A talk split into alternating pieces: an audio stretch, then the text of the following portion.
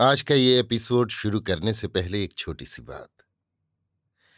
क्या आप भी अपना पॉडकास्ट बनाने की सोच रहे हैं? तो एंकर ट्राई कीजिए। ये पॉडकास्ट बनाने का सबसे आसान तरीका है। नंबर एक, ये फ्री है। नंबर दो, इसमें कई सारे ऐसे टूल्स हैं जो आपको अपने फ़ोन और कंप्यूटर पर रिकॉर्ड और एडिट करने की फैसिलिटी देते हैं। नंबर तीन आप अपने पॉडकास्ट को डिस्ट्रीब्यूट भी कर सकते हैं, जिससे इसे स्पॉटिफाई और दूसरे प्लेटफॉर्म पर सुना जा सके। तो डाउनलोड कीजिए फ्री एंकर ऐप या विज़िट कीजिए एंकर डॉट एफ़ पर अपना पॉडकास्ट स्टार्ट करने के लिए। ये तो थी एक छोटी सी जानकारी, और अब शुरू करते हैं एपिसोड का सिलसिला। तो आज के एपिसोड में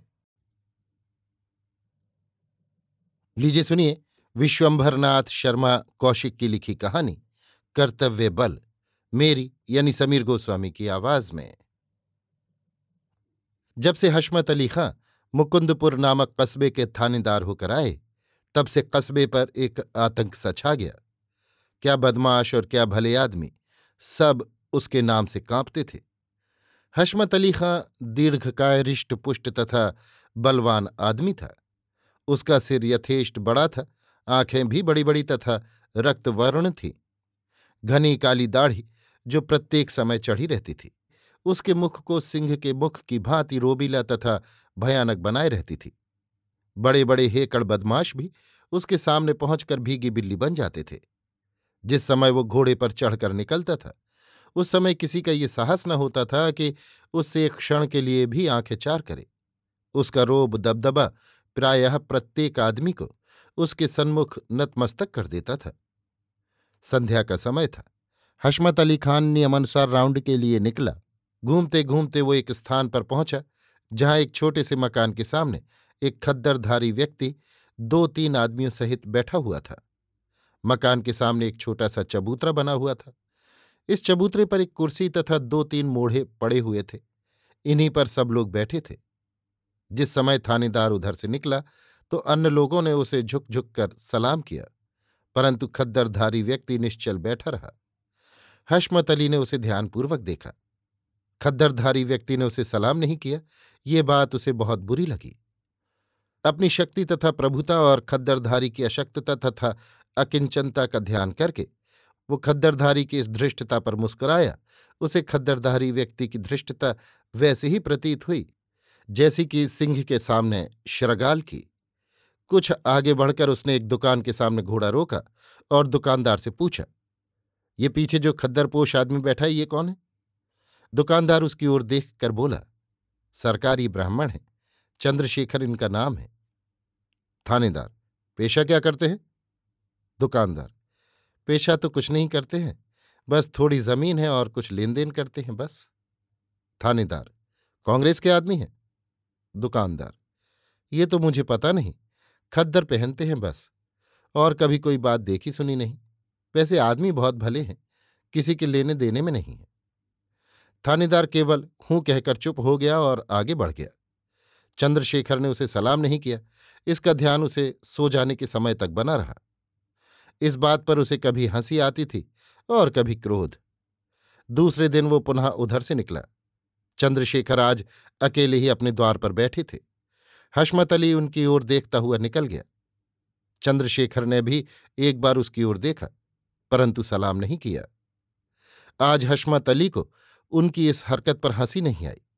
उसने आज अपना अपमान अनुभव किया, अतः उसे आया केवल क्रोध। तीसरे दिन थानेदार साहब पुनः उसी ओर से निकले। आज वो अपना घोड़ा चंद्रशेखर के द्वार पर ले गए।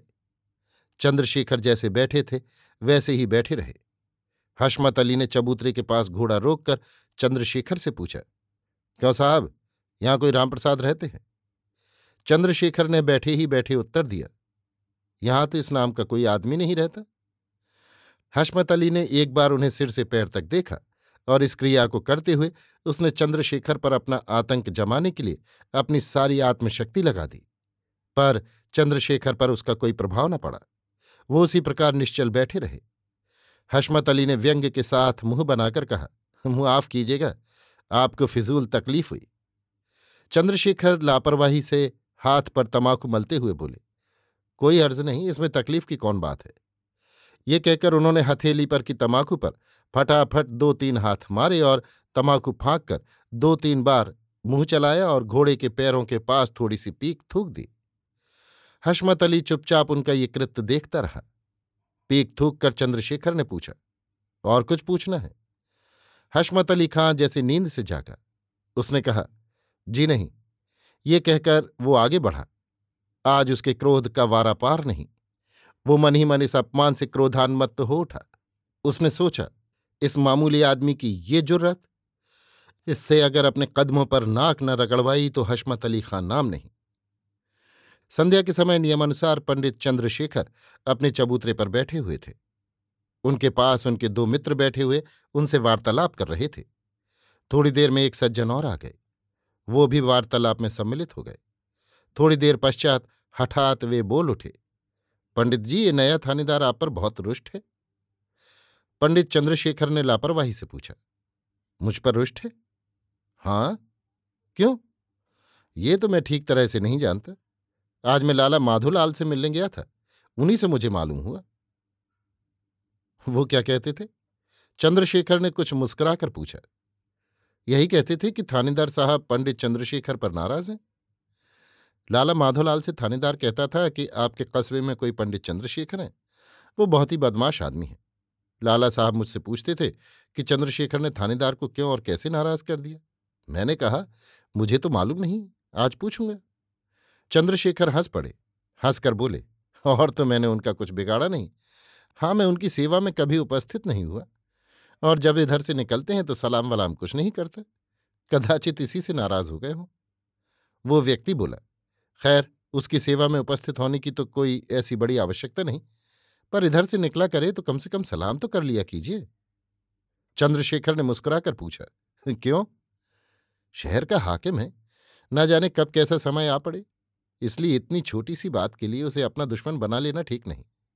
अन्य लोगों से, क्यों साहब, झूठ कहता हूँ? अन्य लोग बोले, नहीं, ये बात तो सुलह आने ठीक है। सलाम करने में अपना क्या बिगड़ता है? चंद्रशेखर बोले, क्यों? सलाम क्यों करूँ? क्यों का तो कोई उत्तर नहीं। आपका कोई हर्ज तो हो नहीं जाएगा? चंद्रशेखर ने कहा, भाई, मैं केवल इसलिए कि वो हाकिम है, हमारा अनिष्ट कर सकता है। उससे डर दबकर तो सलाम नहीं कर सकता। इसे मैं महाबोधापन तथा कायरता समझता हूँ। वैसे सलाम करने की कोई आवश्यकता नहीं। मेरा उनका परिचय नहीं जान पहचान नहीं। यदि परिचय होता तो मैं सलाम कर सकता था। एक महाशय हंसकर बोले तो क्या आप ये नहीं जानते कि वो यहाँ का थानेदार है? चंद्रशेखर, जानता क्यों नहीं? तो फिर और कैसा परिचय होना चाहिए? चंद्रशेखर, केवल इसी नाम का परिचय नहीं। यूँ तो मैं जानता हूँ कि हमारे कस्बे में लाला माधोलाल बड़े रईस आदमी हैं, लाला बांकीलाल बड़े धनी आदमी हैं। इन सबको जानता हूँ। केवल जानना मात्र परिचय नहीं कहला सकता। परिचय का अर्थ यह है कि मैं कभी उससे मिला होता, उसने मुझसे मेरा हालचाल पूछा होता।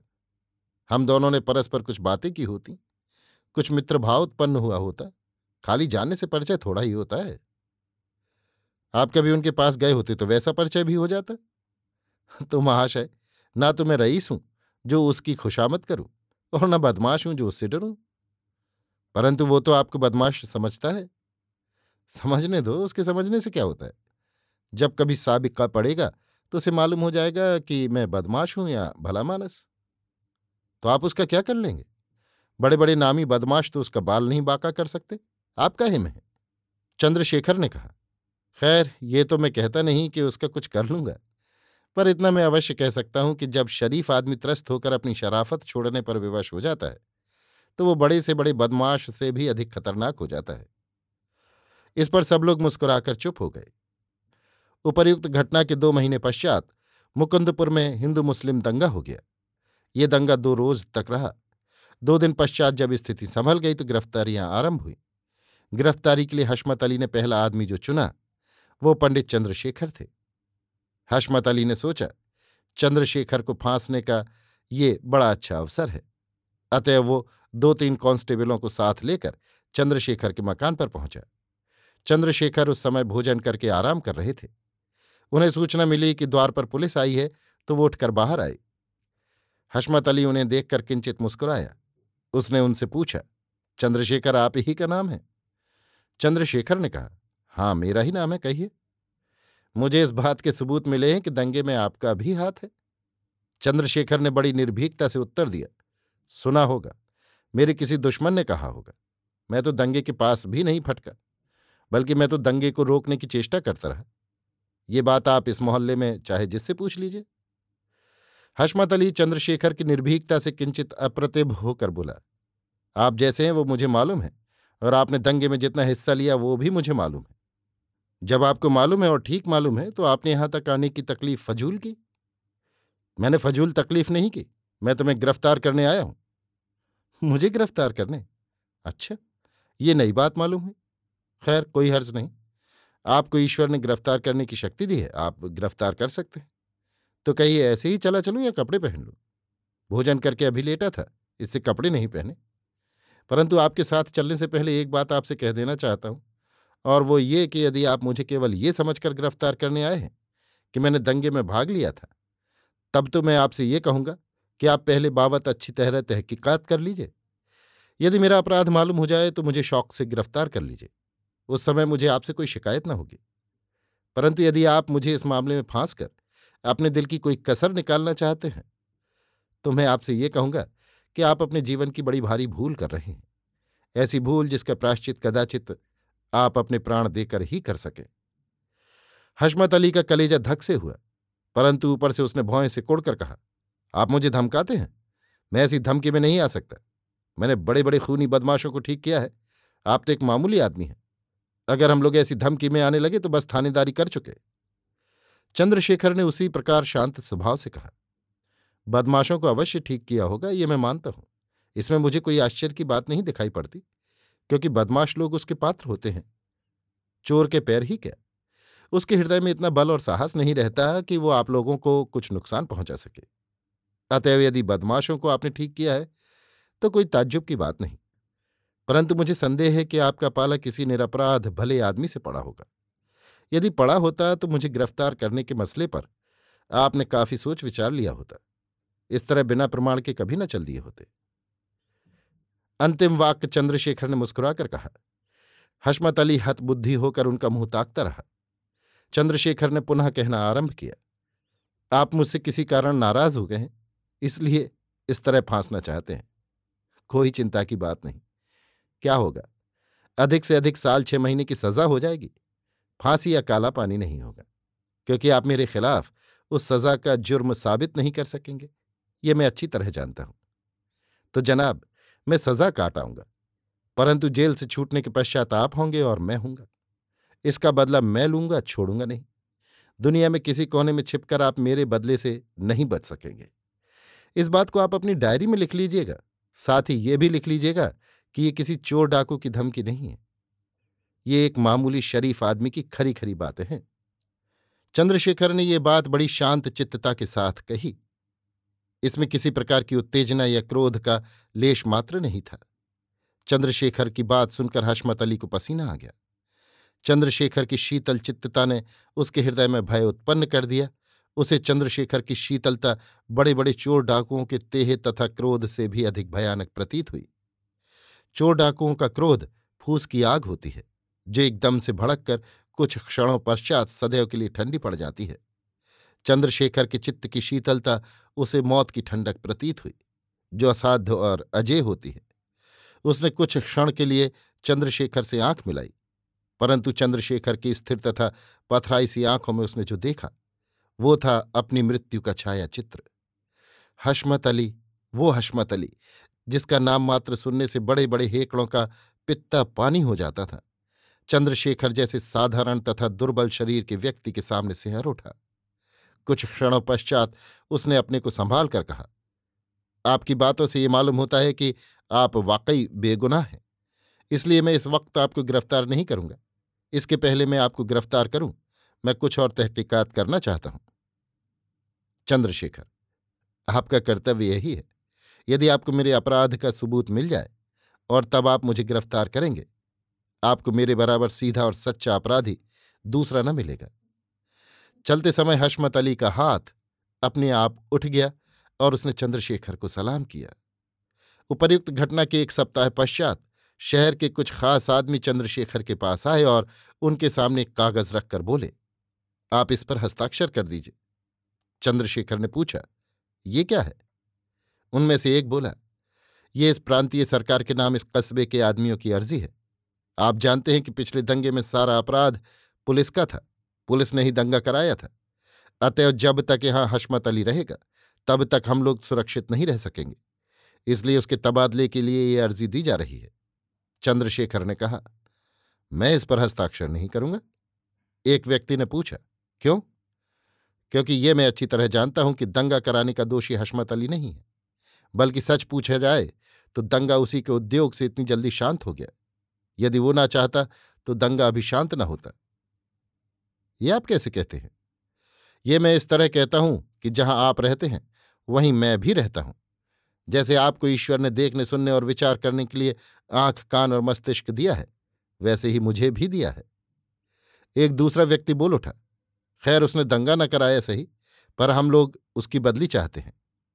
क्यों? चंद्रशेखर ने उत्सुक होकर पूछा। इसलिए कि वो आदमी ठीक नहीं, बड़ा खतरनाक आदमी है। जब से वो आया है, तब से लोग भयभीत रहते हैं। क्यों भयभीत रहते हैं? क्या वो अत्याचार करता है या निरापराधों को फंसाने का प्रयत्न किया करता है? मैं जानता हूँ कि आप उसे क्यों हटाना चाहते हैं। आप ऐसा थानेदार चाहते हैं जो आप रईसों की खुशामद किया करे, और जैसा आप कहें वैसा करे। हशमत अली में ये बात नहीं है। वो ऐसा आदमी है कि उल्टे आप लोगों को उसकी खुशामद करनी पड़ती है। इसलिए आप उसे यहाँ रहने देना नहीं चाहते। तो ऐसा आदमी क्या अच्छा है जिसकी खुशामद हम लोगों को करनी पड़े? ना अच्छा है, ना बुरा। यह आप लोगों की कमज़ोरी है कि जहाँ जरा ज़बरदस्त और कड़ा हाकिम आया बस लगे उसके पैर चाटने? उसको अपने पक्ष में करने के लिए और मित्र भाव बढ़ाने के लिए आप ऐसा करते हैं? इसमें हाकिम का क्या अपराध? यदि आप ऐसा ना करें तो वो आपका क्या बिगाड़ सकता है? मुझसे पूछिए तो मैं हशमत अली को बहुत अच्छा आदमी समझता हूँ। जब से वो आया है, चोर बदमाशों की नानी सी मर गई है। हाकिम ऐसा ही होना चाहिए। ऐसा हाकिम किस काम का? किधर आप रईस लोग भी मनमानी करें? और उधर चोर बदमाश भी गुलछर्रे उड़ावे। चंद्रशेखर का ये उत्तर सुनकर सब लोग अपना समूह लेकर चले गए। दूसरे दिन हशमत अली चंद्रशेखर के पास आकर बोला, पंडित जी, कल आपसे और शहर के कुछ रईसों से मेरे खिलाफ लिखी हुई अर्जी पर दस्तखत करने के बारे में जो गुफ्तगु हुई, उसकी मुकम्मल रिपोर्ट मुझे मिली है। सच तो यह है कि मैं अपनी जबान से आपकी शराफत और सच्चाई की तारीफ़ नहीं कर सकता।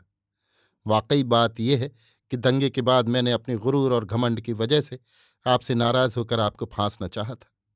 मगर आपकी गुफ्तगु ने मुझ पर ऐसा असर डाला कि मुझे आपको गिरफ़्तार करते हुए खौफ मालूम हुआ। मेरे उस बर्ताव के बाद आपका सा बर्ताव एक सच्चा शरीफ ही कर सकता है। इस वाक़े से मेरे दिल में आपकी जितनी इज़्ज़त हो गई, उसे मैं बयान नहीं कर सकता। मैं खुदा को हाजिर व नाजिर करके आपसे ये कहता हूँ कि आज से आप मुझे अपना एक सच्चा दोस्त पाएँगे।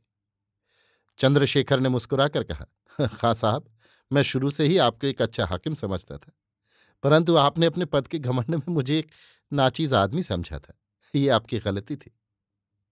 हशमत अली, बेशक, ये मेरी बहुत बड़ी गलती थी, और उसके लिए मुझे दिली अफसोस है।